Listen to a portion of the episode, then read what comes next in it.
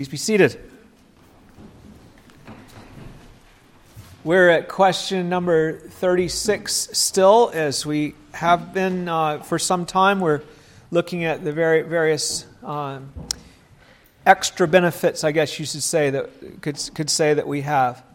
So today, as we're continuing to, to do that, to look at these benefits, I thought it would be helpful for us maybe to review all of the benefits thus that, that we've looked at. And so let's do that beginning with question 32, the question that introduces us to the idea of benefits that we have from uh, the redemption. So, question 32, let's confess these, the answers to these together. Question 32 What benefits do they that are effectually called partake of in this life? They that are effectually called do in this life partake of justification, adoption, and sanctification, and the several benefits which in this life do either accompany or flow from them. Question 33 What is justification? Justification is an act of God's free grace wherein He pardoneth our sins and accepteth us as righteous in His sight only for the righteousness imputed to us and received by faith alone. What is adoption? Adoption is an act of God's free grace whereby we are received into the number and have a right to all the privileges of the sons of God. What is sanctification? Sanctification is the work of God's free grace whereby we are renewed in the whole man after the image of God and are enabled more and more to die unto sin and to live unto righteousness. And then the question that we're on now, question 36 What are the benefits which in this life do either accompany or flow from justification, adoption, and sanctification? The benefits which in this life do accompany or flow from justification, adoption, and sanctification are assurance of God's love, peace of conscience, joy in the Holy Ghost, increase of grace, and perseverance therein to the end. So, thus far, we have looked at three, the first three of these five benefits that accompany or flow from justification, adoption, and sanctification. Today we're going to look at the fourth one, which is increase of grace. For our scripture reading associated with this, I've chosen a reading from John's Gospel, chapter 1, the first 18 verses of John chapter 1. So please give me your attention as I read to you from the Word of God, John 1 1. In the beginning was the Word, and the Word was with God, and the Word was God. He was in the beginning with God, and all things were made through him. And without him nothing was made that was made. In him was life, and the life was the light of men. And the light shines in the darkness, and the darkness did not comprehend it. There was a man sent from God whose name was John. This man came for a witness to bear witness of the light, that all through him might believe. He was not that light, but was sent to bear witness of that light. That was the true light which gives light to every man coming into the world. He was in the world, and the world was made through him, and the world did not know him. He came to his own, and his own did not receive him. But as many as received him, to them he gave the right to become the children of God to those who believe in his name, who are born not of blood, nor the will of the flesh, nor the will of man, but of God. And the Word became flesh and dwelt among us, and we beheld his glory, the glory as of the only begotten of the Father, full of grace and truth. John bore witness of him and cried out, saying, This was he of whom I said, He who comes after me is preferred before me, for he was before me. And of his fullness we have all received and grace for grace. For the law was given through Moses, but grace and truth came through Jesus Christ. No one has seen God at any time. The only begotten Son, who is in the bosom of the Father, he has declared him. And there will end reading of God's holy word. May He add His blessing to it. Now, I don't have any intention, of course, of expounding all the verses that we, we just read this afternoon. But did you notice in particular what it says about grace? Our subject is increase of grace. We meet the word grace in, in first in verse 14, where we're told that Jesus Christ was full of grace and truth.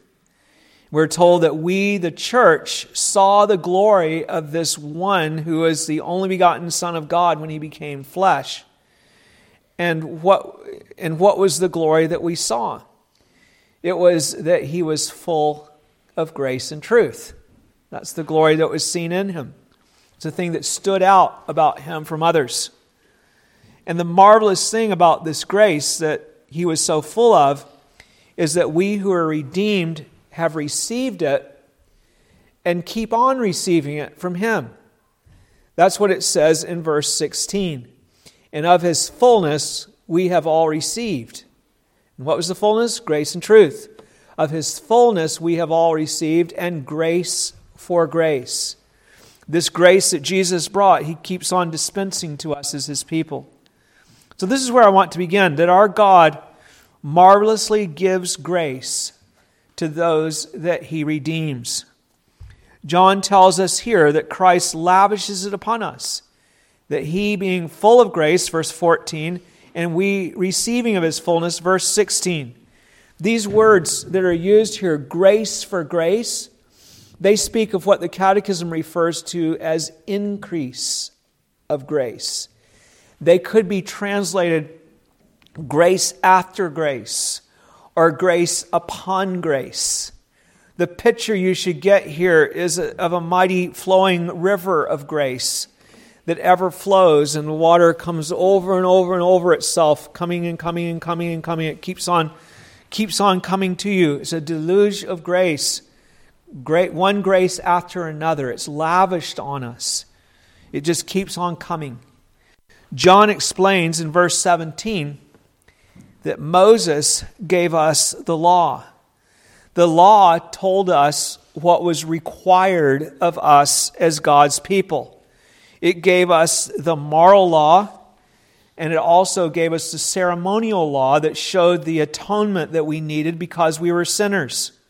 So there were like the moral part, the Ten Commandments of how we always ought to have uh, lived and served. But then there was the ceremonial part that showed us how we needed God's washing and cleansing and atonement, atoning sacrifices and so on. So the law, as clear as it was, did not, however, provide these things. It just told us what we needed, not only as people, but as sinners.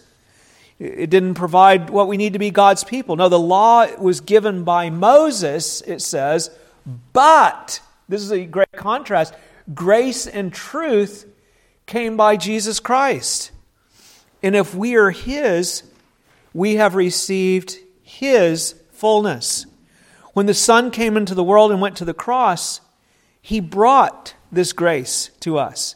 It was like a great food drop, you know, where you, you have hungry people and they have a food drop and the food comes down. And everybody goes to, to get something to eat.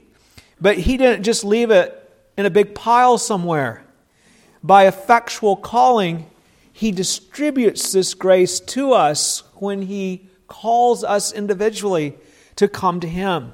This grace is brought into the world by Him, and then it is brought to each one of God's elect individually, grace upon grace, grace after grace, on and on and on, bringing the blessing. But just what is this grace that is brought to us? Well, grace is God's free provision of all that we need to be His people, all that we need to be a people who please Him. We who are sinners are given all that we need to live happily with God forever. This grace is a combination of God's favor and of God's help. Take Noah. God was going to judge the whole world by the flood. But Noah found grace in the eyes of the Lord. That is, he found favor. Noah found forgiveness. And that's not all. He found favor, and then God provided for his salvation. We are saved by grace. God provides grace to save us. Jesus brings to us everything that we, who are cut off by sin, need to please God. He gives us forgiveness and He gives us new life. He does it all. The law told us what we needed with shadows.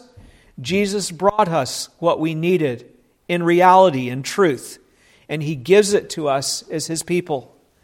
Grace is completely undeserved. In Romans 11 6, Paul explains that if our salvation is by grace, then it is no longer of works. Otherwise, that grace is no longer grace. If we work for it, then it's something that we have earned. The whole point is that grace is that of, of grace is that God brought what is required through his son. It's not that we deserve it, and it's not what we do, but it's what he does to save us. Of course it is, and it must be. You could not provide a sacrifice for your sins. Only Jesus could do that. You could not change your sinful heart. Only Jesus can do that. You cannot make yourself attain to God's high calling. Only Jesus can do that. And I suppose it goes without saying that grace is desperately needed. We can't possibly please God without His grace. So, grace is Jesus freely bringing us everything that we need to please God. And if you are one of God's elect people, this grace is freely given to you, not just at the beginning, but all your life long. Grace upon grace upon grace upon grace upon grace, like the river. We can identify four stages in which grace flows to the elect. There is first common grace which enables all people to live upon the earth since the fall. It's only because of grace that death is postponed and that God told Adam and Eve, or, or told Eve, that through sorrow she would bring forth children. Now, you see, the sorrow was added, but she was still able to bring forth children. God could have easily taken that away. And Adam was told that though with many difficulties by the sweat of his brow, that he would bring forth food of the earth to feed him and his, his family that was needed for survival. If Christ had not been coming, God might have wiped Adam and Eve out right then and there. But because of his purpose of grace in Christ, then he sustained the earth and us upon it until the church is filled. So the whole population is sustained for the sake of Christ and his church and that's what we call common grace. But God's grace comes even more in the next stage. Second, God's grace comes to us in our effectual calling. Now, I hope you remember what that is. We looked at that in the past. It is the work of God's Spirit by which He shows us our sin, convincing us of our sin and misery, and He makes us willing then to come to Him for salvation, showing us that Christ is the adequate provision. This is the grace that works in us so that we will come to Him in faith. You won't even do that without grace. Jesus is the one who brought the Spirit to all people so that even though they were dead in sin, they might repent and believe the gospel. If you are elect, this grace of effectual calling was at work in you through your life, preparing you for the day of your conversion. And then even more grace comes to us in the third stage at our conversion, when we actually repent and believe. As soon as we embrace Jesus Christ with believing faith, we are immediately forgiven, immediately completely justified by his righteousness, Christ's righteousness, which is imputed to us, and immediately we are sealed with the Holy Spirit who gives us new life we are forgiven by grace. Now, the Spirit was already working in us, but we're now made alive by Christ, and that life begins to be lived out by the grace of God. But the Lord does not leave us with whatever grace we have at conversion, and that's what I was just really segueing into that, that He gives us life, and then that life is lived out. In the fourth stage, he continues to give us more and more grace. grace upon grace, like an ever flowing river, to supply us with what we need to please God.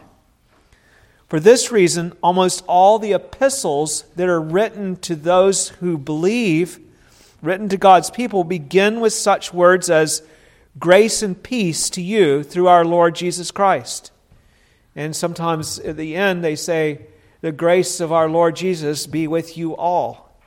So if you're in Christ, grace is continuing to come to you.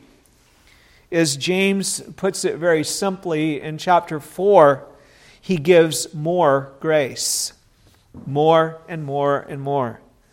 And that brings us to our next point. Okay, you have this, uh, this thing of grace upon grace upon grace.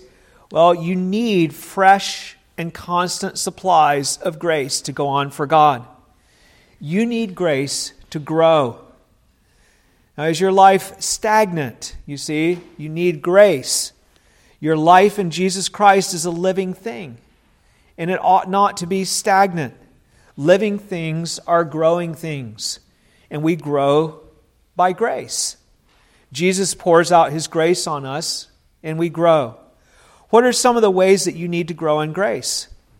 Well, you need to grow in knowing God. Jesus said that eternal life is to know the Father in Jesus Christ, whom He has sent. Do you know God as well as you ought? Who would say, Oh, yes, I know God perfectly as I ought? You, you, do you know His love? Do you know His wisdom? Do you know His power? Do you know His mercy, His justice, His holiness? Do you know His wrath, His judgment? Do you delight in His glorious ways? In who He is, in your relationship that you have with Him by His grace. Well, I have good news for you if you don't know Him as well as you should that you are not on your own in your quest to know God. God's grace is working in you to help you grow in your relationship with God. So Paul prays for the Ephesians in Ephesians 1:17 that the God of our Lord Jesus Christ, the Father of glory, may give to you the spirit of wisdom and revelation in the knowledge of Him. Isn't that a tremendous promise? You want to know God, God gives grace so that you may know God, wisdom and revelation in the knowledge of Him. Second, you need grace to grow in the fruit of the Spirit. Do you love God and your brothers and sisters in Christ as you ought? Do you have the fullness of joy in the Holy Spirit that we talked about recently that you ought to have? That, do you have all the patience that you need? What about holiness and obedience? What about gentleness? I heard a very good uh, devotional done not long ago about gentleness and how it's a fruit of the Spirit. Who, who thinks about gentleness as a fruit of the Spirit? Do you have that? It's a fruit of the Spirit too. The good news is that you can look to God's grace to work in you to bring these things into your life, to bring forth the fruits of the Spirit. When Paul speaks of the fruit of the Spirit in Galatians 5, his whole point is that this fruit does not come by our works, but by grace through faith. A tree doesn't sit there and go, I've got to grow fruit. But the fruit grows out on its branches when it is nourished and supplied so it is with us. He says in Galatians 3 3, before the chapter 5 where he talks about it, he kind of introduces that whole section in chapter 3, and he says to the Galatians, Are you so foolish? Having begun by the Spirit, are you now made perfect by the flesh? So you said, okay, I need to be saved. I can see that. I, am a sinner. I need to be redeemed. And only Jesus can do that. I trust in the, Him and what He did. So I come to Jesus and I believe. And now I'm going to work. I'm going to work. No, you, you feed on the grace of the Lord Jesus Christ that you may grow. Third, you need to grow in your service and usefulness to others. Don't you want to be more useful as a Christian? Don't you want to be more devoted to doing for others? Of course you do. If you're a Christian, you want to be a blessing to your family. You want to be a blessing to other Christians, to do good concerning them. And sometimes we're not very good at doing good. You, have, you want to have your part in advancing the kingdom and evangelism, reaching out to other people and leading them in the ways of God. Well, let me tell you what a man who served more than anyone else had to say about service. 1 Corinthians 15:10. But by the grace of God, he said, I am what I am. And his grace toward me was not in vain, but I labored more abundantly than they all. Yet not I, but the grace of God which was in me. So if we ask an expert, he will tell you that it is by grace that you're able to serve. You see that you're not given grace to be saved and then left on your own to grow. No, you're given grace upon grace upon grace upon grace, grace after grace, that you might grow in knowledge, in the fruit of the Spirit, and in service to others. And of course, I could have had 10 categories there, or could have had two. You know, those, those are three things to think about.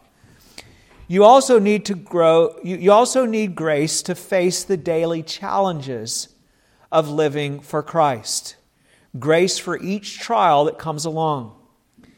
There is grace that you need to stand in the day of temptation. Ephesians 6 speaks about the evil day that comes when the devil and the rulers of darkness of this age come against us with all of their craftiness and all of their deceit, and they just load you with temptation. We see how the Lord Jesus even had periods when he had severe temptation. It's a day when you feel the pull of sin, when it is a great struggle to do the will of God. You all have times like that when you lose your focus, when you want to complain, or when you want to unleash your anger, or when you want to give way to your sins and lusts that, that teem in you. You know about those days. There is grace for such days. You're instructed to be strong in the Lord. This is from Ephesians 6. Be strong in the Lord and in the power of his might. To put on the armor of God that you may be able to stand against the wiles of the devil. Now, shortly, we're going to talk about how we, we tap into this grace, how we obtain this grace. But now I'm just telling you how you, ways that you need it. Okay, so uh, this grace then is to keep you is given to you to keep you from temptation. And then there is grace also to enable you to escape temptation when you have actually fallen into, given into temptation. When you have yielded to temptation, and you're in the grip of sin. When it has you and is dragging you down, dragging you away from the Lord. There is grace from God to escape 1 Corinthians 10:13 says, "No temptation, now listen carefully, has overtaken you." So you're not just tempted now, you have actually given way to the temptation. It has overtaken you. No temptation has overtaken you except as is common to man. But God is faithful, who will not allow you to be tempted beyond what you're able but with the temptation will also make the way of escape that you may be able to bear it. You can never say that you can't escape from your sin as a Christian. Whatever it is, God has grace to deliver you. Thirdly, there is grace to sustain you when you are weary. Sometimes it's hard to keep going on. I spoke to a man a number of years ago man that I had been close to many years before that, that we would meet together and, uh, and talk, and we would kind of keep each other accountable and so on. It was before I went to, to seminary. And then uh, a few years uh, after, I, after I finished seminary, I, I, hadn't been in touch with him very much. And uh, I found out that, that he had, uh, was giving up on his marriage. He didn't have any legitimate grounds for divorce when I met with him, he said it was just too hard and he didn't want to spend the rest of his life slugging it out with his wife, but was going to enjoy an affair. He had already gotten into an affair and he was going to continue in that pathway. He was weary, weary in serving God. I have talked to many a minister who felt like throwing in the towel. Times were very difficult, things were not going well, it was hard, and they want to quit. They want to leave their calling and go to something easier. They're weary and worn, like Moses in the wilderness. You imagine Moses having to spend all that time with the people that were always complaining, always resisting, and he had to keep on going. And he never even got into the promised land for 40 years. And I remember in talking to this man that about his marriage, I brought up Moses. And he basically said something like, I'm not Moses. But you see, that's not the point. There's grace for us. There's grace for us as Christians. And it's very enriching for us when we are weary and we receive the grace of God that enables us to go on. In writing to the Corinthians, Paul explained how he himself had been brought to the breaking point and how God had delivered him. In 2 Corinthians 1 8, he says, For we do not want you to be ignorant, brethren, of our trouble which came to us in Asia, that we were burdened beyond measure, above strength, so that we despaired even of life. Yes, we had the sentence of death in ourselves that we should not trust in ourselves, but in God who raises the dead, who delivered us from so great a death and does deliver us, and in whom we trust that he will still deliver us. Do not think that grace is not there for you. The Lord often puts us in situations that are beyond our strength so that we might learn to rely on his grace. And this grace is not just for great apostles like Paul. It is for you when you are weary in shepherding your children, or of shoveling snow, or of washing dishes, or of doing your homework. It can be in the mundane things, it can be in the grand things. God has grace for the weary so that we can do our work with joy in service to Him. All is done, even the mundane things, to His glory. And it takes on rich meaning when you, maybe you're a mother with children, multiple children in diapers, and you, you get weary of changing those diapers. Well, do that to the glory of God. There is also grace for settling quarrels. James talks about this grace in chapter 4 of his epistle. Maybe you have a quarrel with someone. Well, in short, he explains that wars and fights among us come from having our own agenda. He says our desires, our lusts, something that we want and that we don't get from the other person, and, and uh, we refuse to let go of it. When we have things we want, like a maybe we want our spouse to treat us in a certain way, you know. Well, when I'm tired like this, you should do this. You should treat me like this, and then we resent it because they're not doing it the way we want. Maybe we even feel completely legitimate in whatever it is that we're loading on that, you know, they ought to be doing this or that. We demand this instead of looking to please God. So our shift our focus is shifted. James calls this spiritual adultery. Because you're no longer serving God, you're serving your own lusts. I want you, whoever it is, to be like this toward me. And you're not. So therefore, I've got issues with you. James says it's spiritual adultery, but then what does he say after that? That's when he says, God gives more grace. I quoted it before out of context. Indeed, God does give more grace. He gives grace to turn from your pride and the, thing, and the things that you want and that you think are the most important and to become humble and realize that you're here for the glory of God.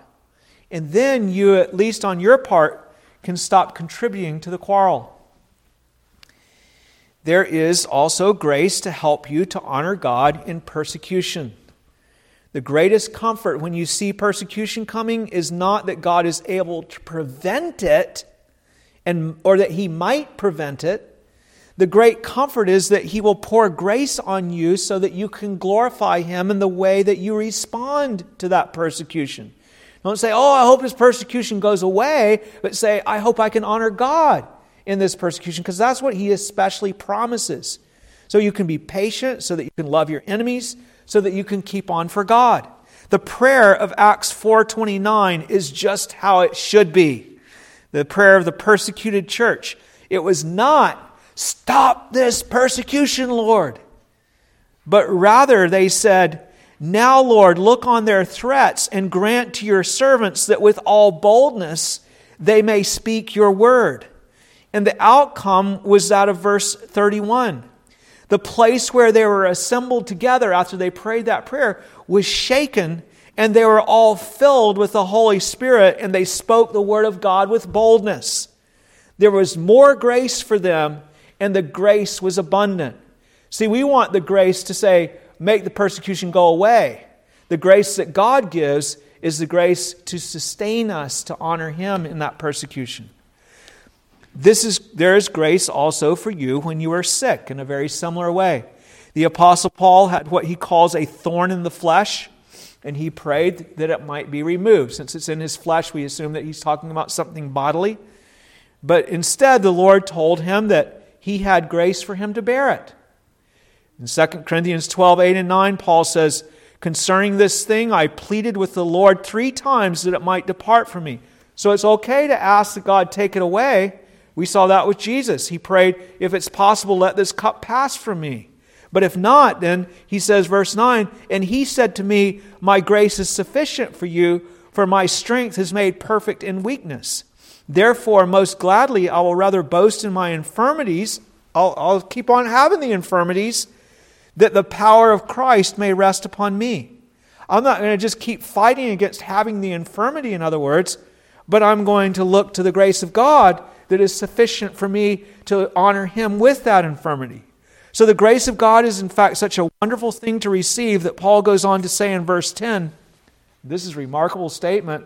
Okay, he's got some kind of bodily issue. He says, Therefore, I take pleasure in infirmities, in reproaches, in needs, in persecutions, in distresses for Christ's sake. For when I am weak, then I am strong. Why?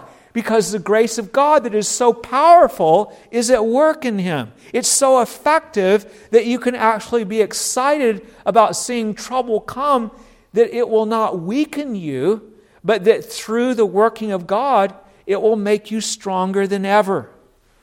God has grace for you, Christian. Do not despair. His grace is always sufficient. It's not so much to stop the hard things, but to help you please God when they come. And then, seven, indeed, there is even grace for facing death when death approaches. Psalm 23 reminds you Yea, though I walk through the valley of the shadow of death, I will fear no evil, for you are with me. Your rod and your staff, they comfort me. And at the very end of that psalm, it says that His grace pursues us, that the mercy of God follows us all the days of our life. So you see that you ha- what you have to look forward to all your life long. There will be grace for you all the way. Grace to help you grow, grace to help you thrive in the struggles of life. Grace begins to flow from us even in our mother's womb if we are God's elect, and it keeps on coming all through our lives. There is more and more grace. There is a constant increase of grace. It increases because there's more of it that keeps coming to you. Okay, well, how does God bring it to you? I told you that we would get to that. I was telling you how you need it, but I didn't tell you how do you how do you obtain this grace? Well, we saw in John 1 that Jesus brought grace to us when he came in the flesh. But we have seen that he also brings it to us individually in our need. Of his fullness, we have all received in grace upon grace.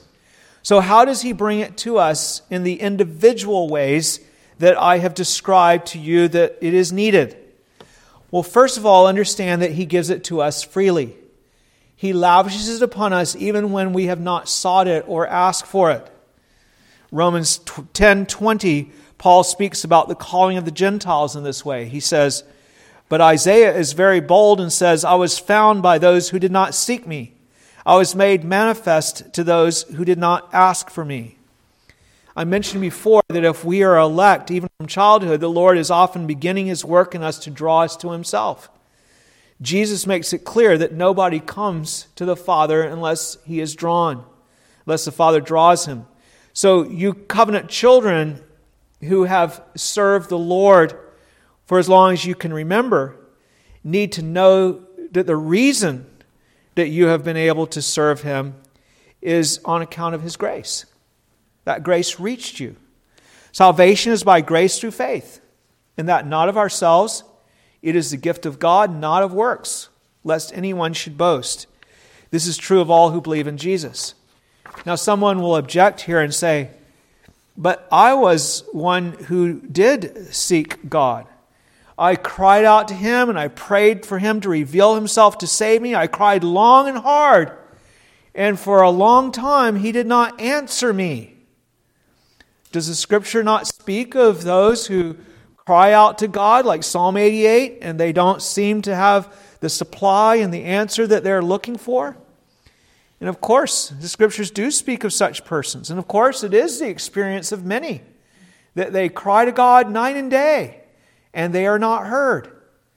But do you know that it was the grace of God that came to you to bring you about to make those cries to God in the first place? You, that's the grace of God.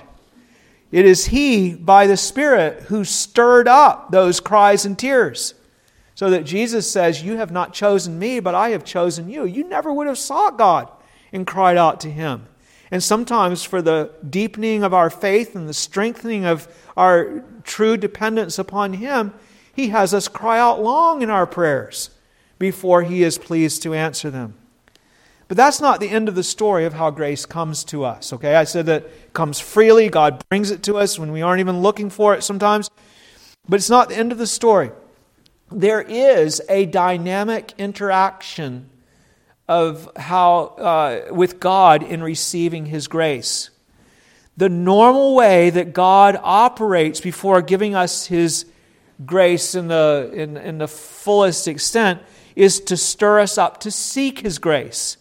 That stirring up, as I just said, is grace also, but it's kind of what we might call preliminary grace. There is this principle, though, that we must be humble. And again, God, by His grace, makes us humble to receive more grace from God.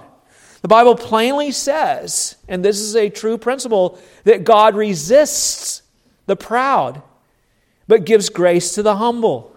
James 4 6 says that, and 1 Peter 5 5 says that. Now, let me remind you why God does not give grace to a proud person.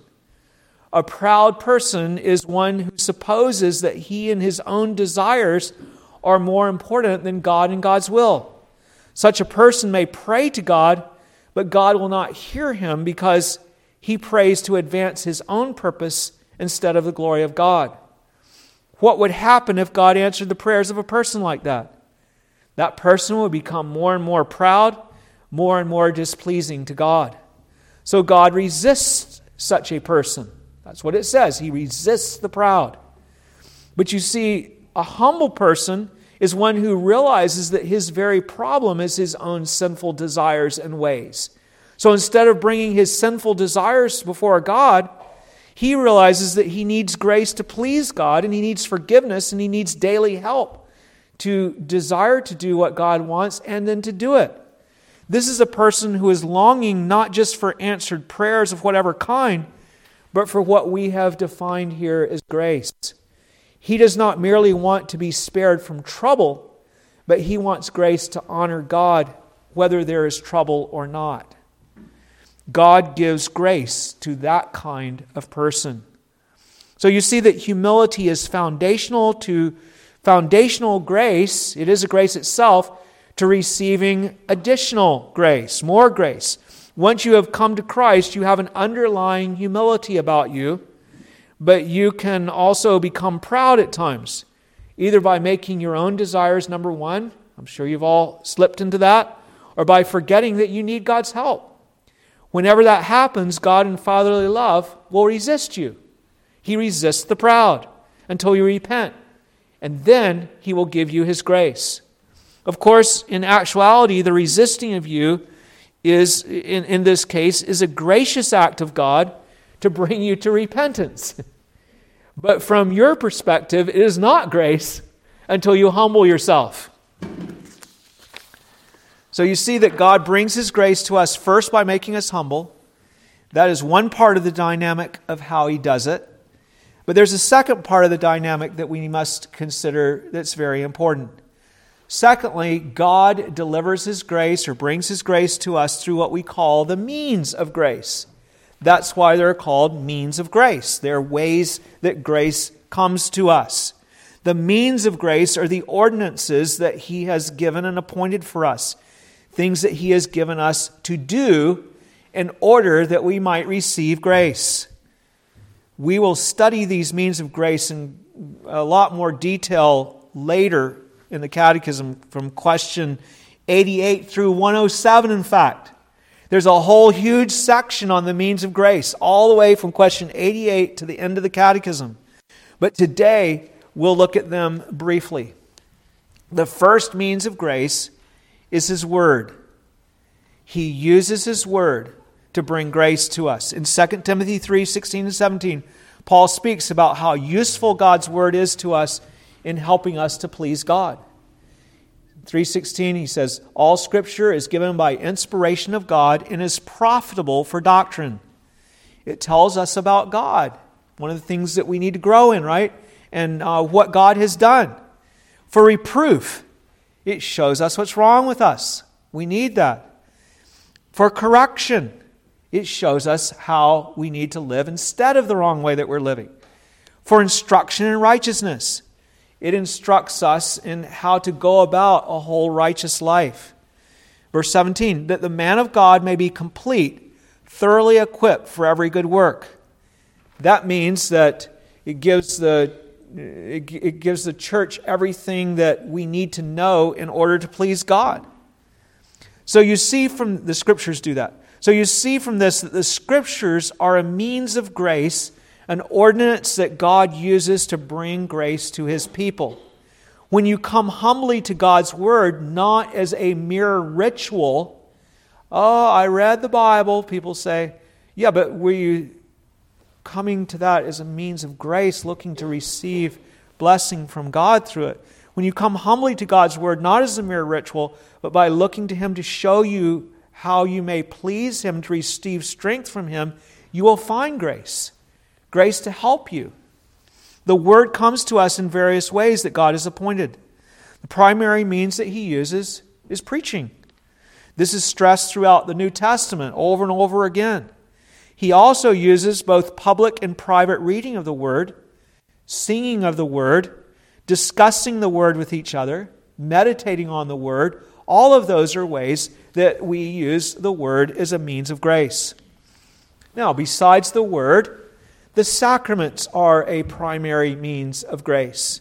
In baptism, the Lord shows us plainly that He is the one who washes away our sins through the work of Jesus and of the Holy Spirit. We need to be refreshed in the remembrance of our baptism. Peter speaks of baptism as not that removal of the filth of the flesh, but the answer of a good conscience toward God. Being cleansed by Jesus, we know that we are able to serve Him. And it refreshes us to remember the debt that we have that I talked about earlier.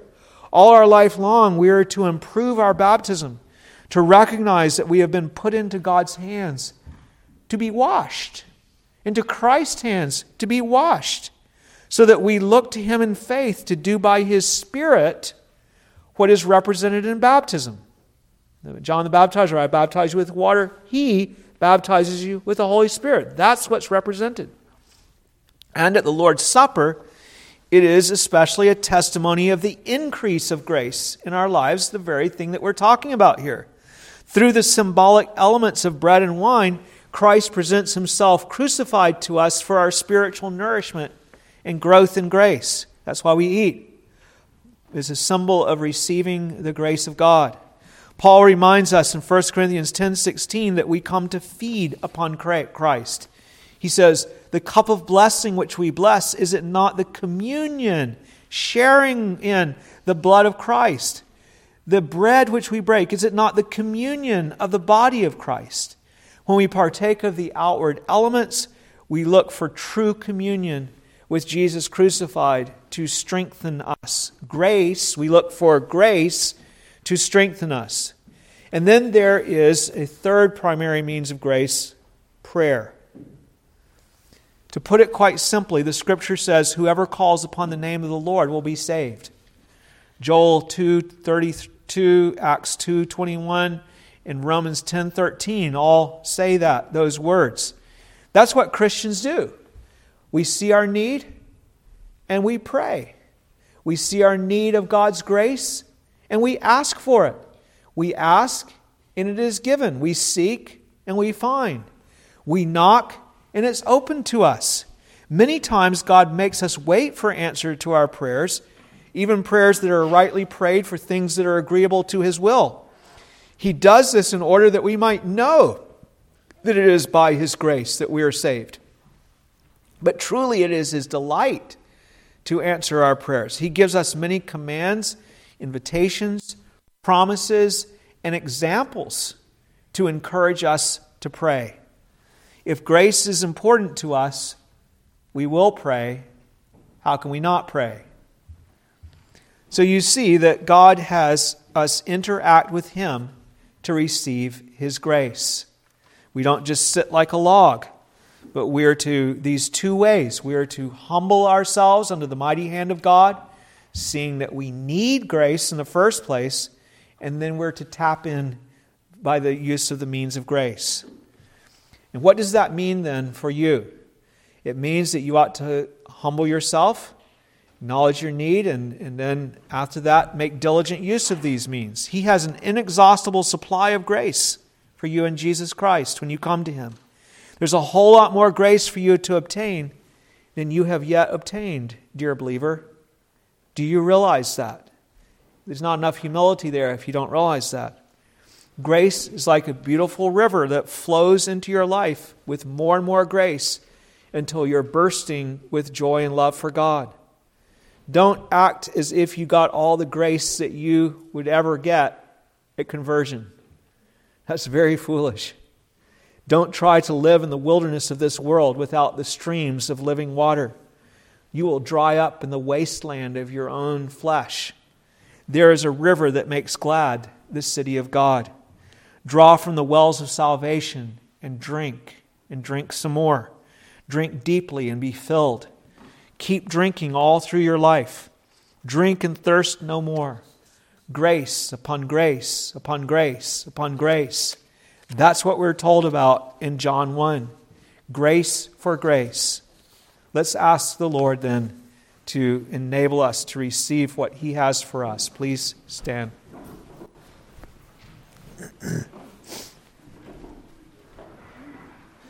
Lord, you have made a bountiful provision for us as your people. We pray that we would receive of that bounty, that grace that you have promised to us. For Lord, we know that we need the grace that you give. It is not given to us, it is not uh, promised to us as something that we really don't particularly need, but we might use it every once in a while. We pray, O oh Lord, that we would have an earnestness about us. You know, perhaps there are temptations that are very strong in our lives. Perhaps there are relationships where we're really not doing the right thing, and we know that. Perhaps our relationship with you is desert dry, and we have come to have our affection on the things of the world and not on the things of Christ and His kingdom.